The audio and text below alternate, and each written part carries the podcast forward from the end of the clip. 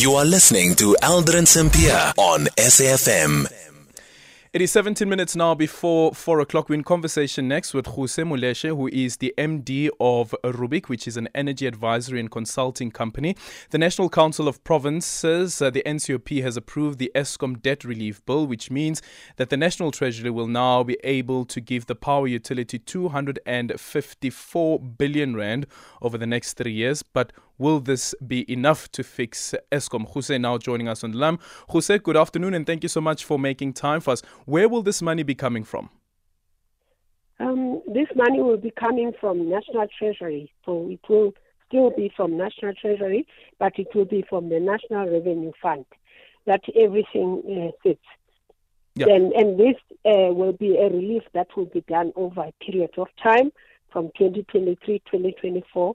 Um, financial year to the next two years. Yeah. And, and and with this money that will be spent, because we know that Eskom's debt is way above that, close to um, half um, half a trillion. I think the last time we spoke about 400 billion um, debt that Eskom has. Um, is is it clear how this money would be ring fenced and how this money should be used by the utility? Also considering that the utility just came out of a wage agreement um, of a seven percent with unions.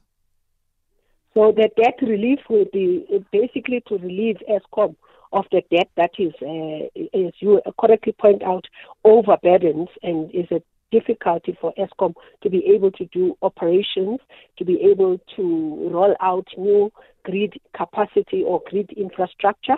Uh, so it will help Eskom in terms of servicing its debt because the cost of servicing the debt are dilapidating as far as Eskom is concerned. So it will give them room to be able to do what they need to do because right now everything has been paid for by National Treasury to help them operate. So, so, and then the ring fencing of the money and what the money is being spent uh, on. How do you provide oversight on that? So the National Treasury will set conditions for uh, what, uh, how Eskom uh, will, will, will, will spend the money, what are the conditions, what Eskom can do and what Eskom cannot do. They will report quarterly to Parliament in terms of those conditions and whether Eskom is in compliance with that. That is how they will be able to, to monitor yeah. performance. And, and speak to us about the rationale of um, giving the money to Eskom over a period of years, whereas the debt is is right now it's already on on on, on Eskom's books. Why can't that debt um, just be paid in its entirety right off? Also considering the the interest rate that will be accumulated over the next three years. I, I think National Treasury has to balance both Eskom's interest as well as national interest in terms of budgeting and putting aside resources. So it is a resource constraint, but it is a significant amount.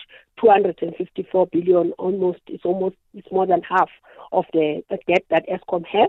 Mm. It will uh, go a long way in terms of assisting them to be able to make sure that they do operate uh, maintenance on their plants so that they can perform better performing better means at least they'll be able to secure revenues and be able to do better, hopefully. Mm-hmm. Yeah. And, and then the last one is when it comes to the applications that Eskom would make to um, to NERSA for an increase in the tariffs, uh, when Eskom goes back to NERSA, will this be taken into consideration at all? No. Eskom will be looking for, to uh, to plow back from NERSA, whatever it is that have the money that they have spent towards making sure that we have electricity. That is a standard regulated process. And in fact, they are looking for a more cost reflective tariff, which means they'll be asking for more when they go back. This will just help them service the debt that they have, that they owe other people already. So that's already in owing that they have, and they will just be able to service it, and it will not cost them as much because they will reduce the cost, the interest in servicing that debt.